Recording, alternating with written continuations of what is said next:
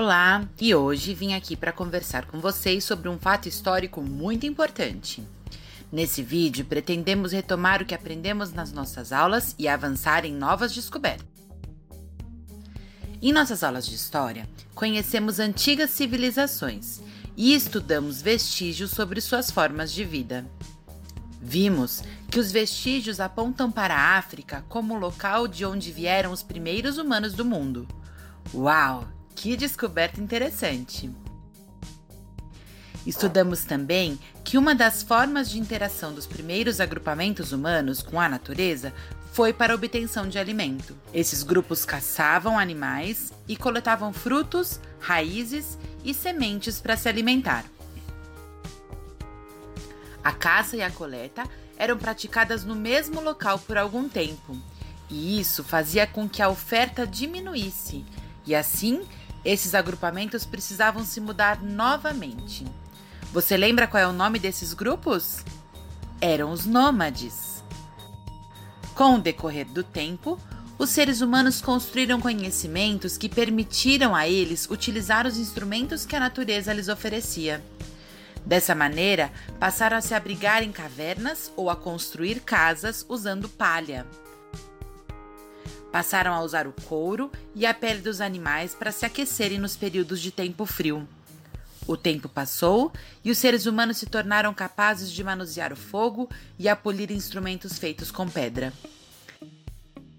Nesse período houve um grande resfriamento na Terra e os seres humanos precisaram mudar seus hábitos, uma vez que os grandes animais que caçavam serviam como seu sustento e alimento estavam desaparecendo.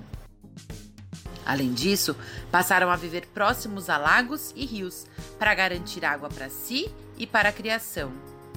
E o que, que a agricultura tem a ver com essa história?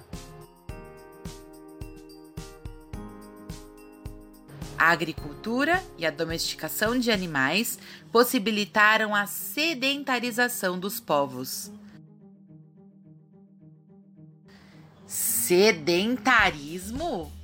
Mas o que é isso? Será que eles não praticavam atividades físicas? Na verdade, é o nome que damos aos grupos que pararam de viver como nômades, estabeleceram-se num lugar fixo e desenvolveram a agricultura e a criação de animais.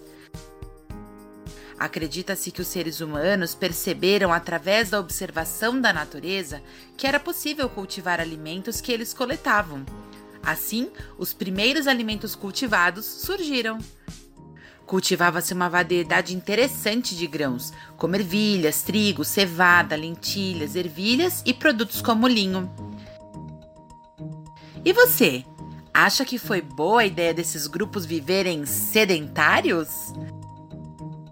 Deixe a sua opinião e troque ideia com seus amigos e professores. Beijinhos e até a próxima!